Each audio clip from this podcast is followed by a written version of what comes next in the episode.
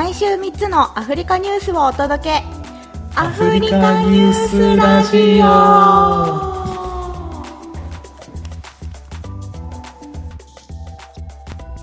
今週の3つ目のニュース、はい、3つ目のニュースは中央アフリカ共和国のサンゴコインのお話です。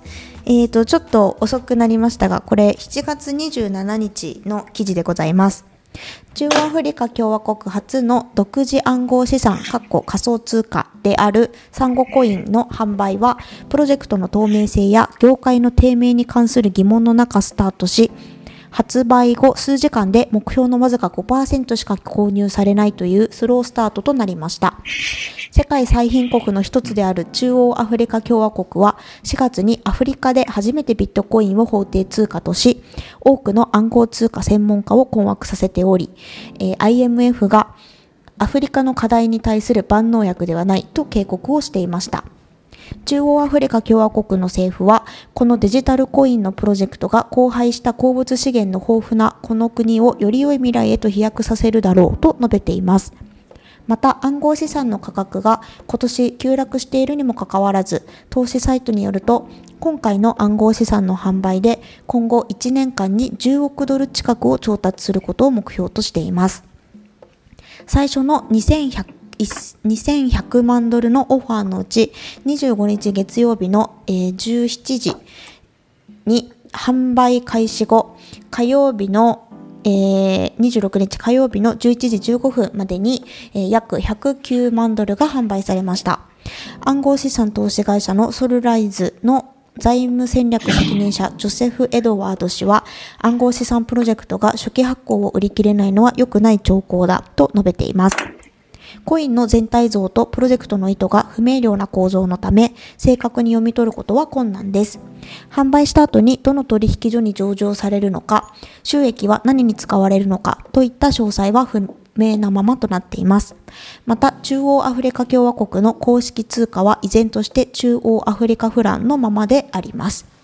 また、暗号資産業界の別の人物によると、サンゴコインには多くの暗号資産愛好家が利点の一つとみなしている国の関与がないという点で欠点があります。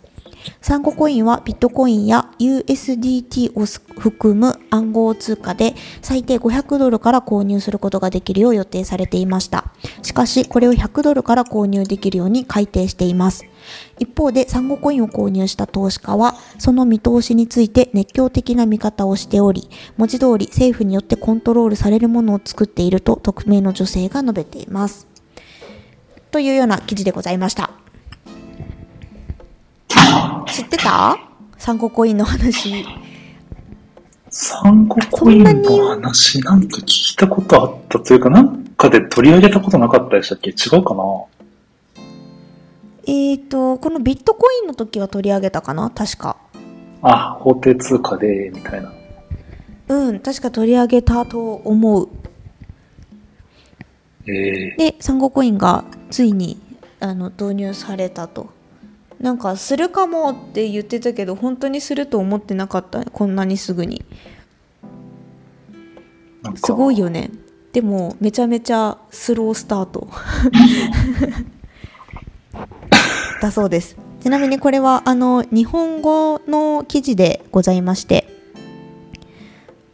何だったかな、名前が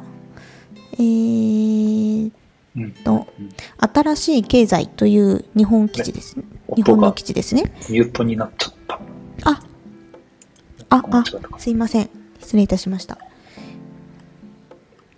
こちらの記事は日本の記事でございました。なるほど。うん。いやー。改定がそんなについてないってことなんだけど、これ運用されるのかね、ちゃんと。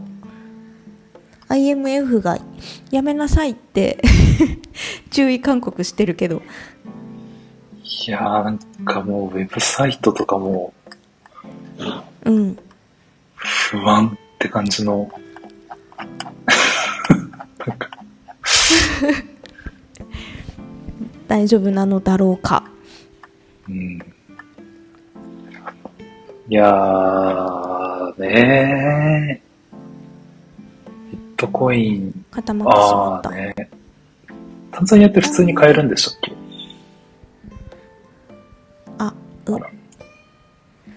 固まってしまった。固まってしまったかもしれない。固まってしまわれた。固まってしまったかもしれない。ちょっとビデオをしてみよう。固まってしまったかもしれないっていうのをひたすら言ってる図。声は聞こえている今。声が聞こえている。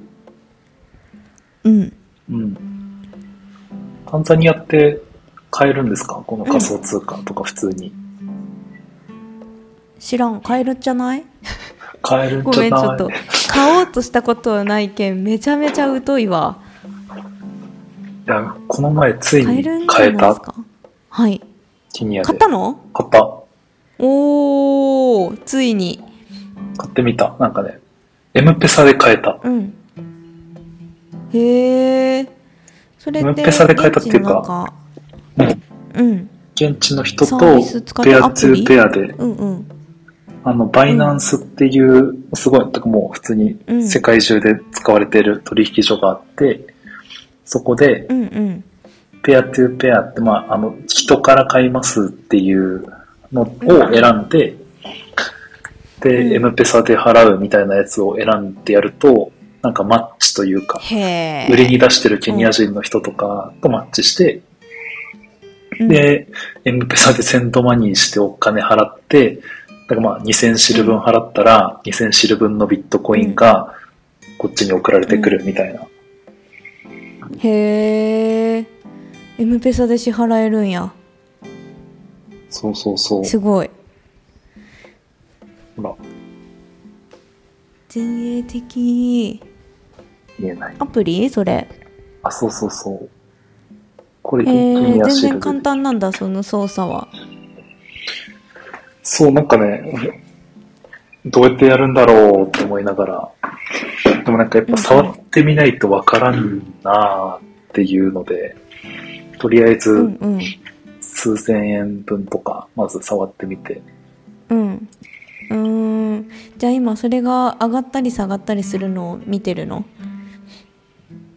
いや、あんま見てないけどでもね、この前ちょうど買った時がなんかアホみたいに下がった時で、うん、そうそうそう、うん、なんか25ドル分が30ドルになってるとかっていうのもあったりはするんですけど、なんかそれよりも、うん、なんだこう仮想通貨のなんかイーサリアムとかビットコインとかあって、うん、なんかそれを使って遊べるゲームとか、うん、なんかそれこそなんかブログとかも今ノートとか日本であるやつの、うん、このイーサリアムとかを使ってなんか投稿できる投稿サイトとか YouTube みたいな動画プラットフォームとかなんかそういうのが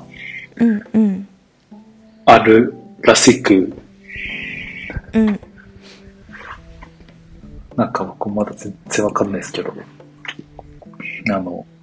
どういう世界なんだろうっていうのを知りたくて覗いてるわけですね。ポチポチ触ってみてるんですけど、うんうん、まだ全然わかんない、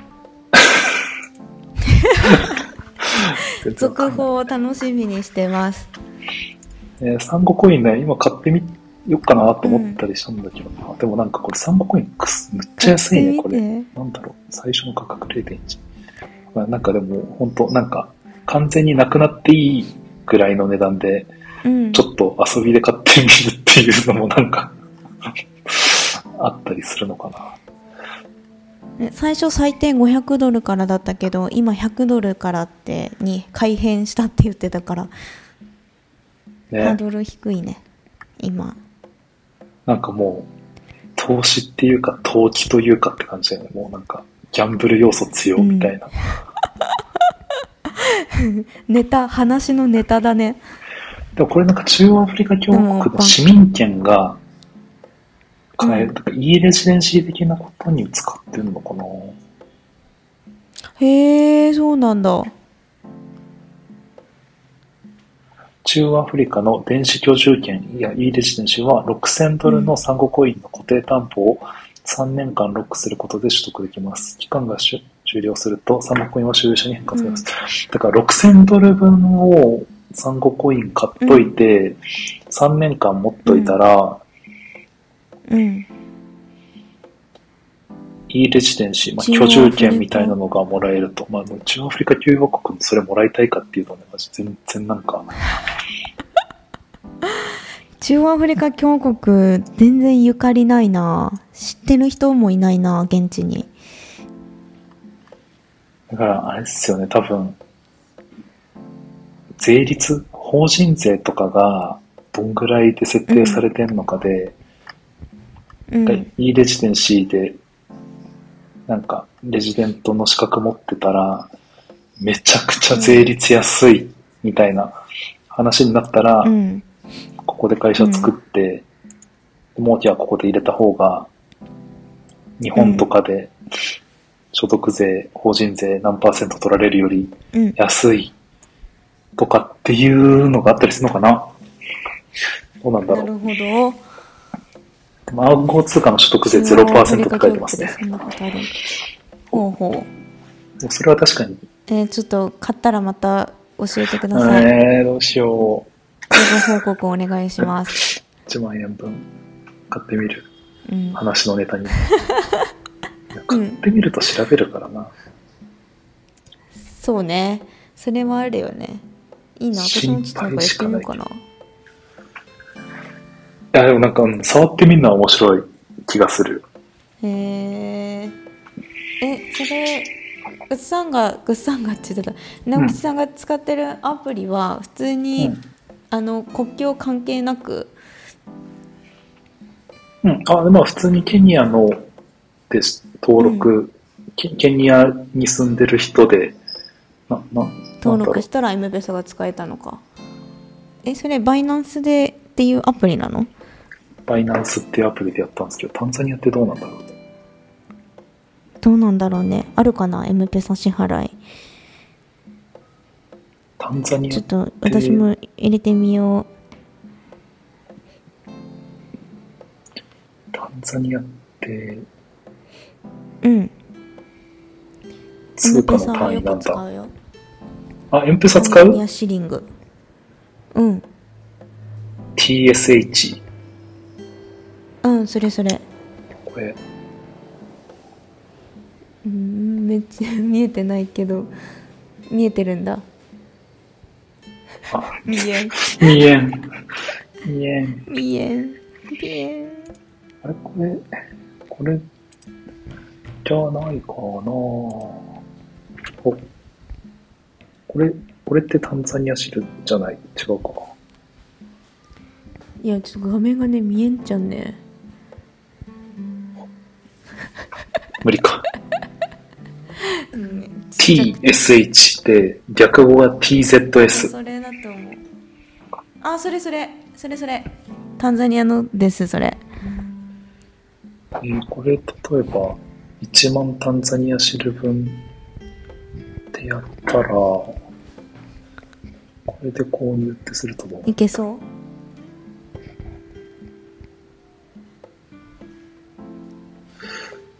よくわからん。ちょっと遊んでみます。おいっす。はい、では一旦締めましょうかね。というわけで、明日は、はい、雑談。そっか、これまだ雑談残ってるのか。やば。そうだよ。はい。はい、お疲れ様です。お疲れ様です。言ってもた。よいしょ。